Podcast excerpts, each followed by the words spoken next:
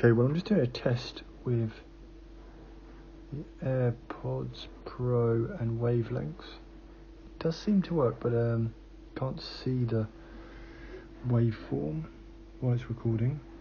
Then also I noticed that when I played it back in the app, it didn't play back through the AirPods. It played back through the the uh, the phone speaker, which is a bit odd. Anyway.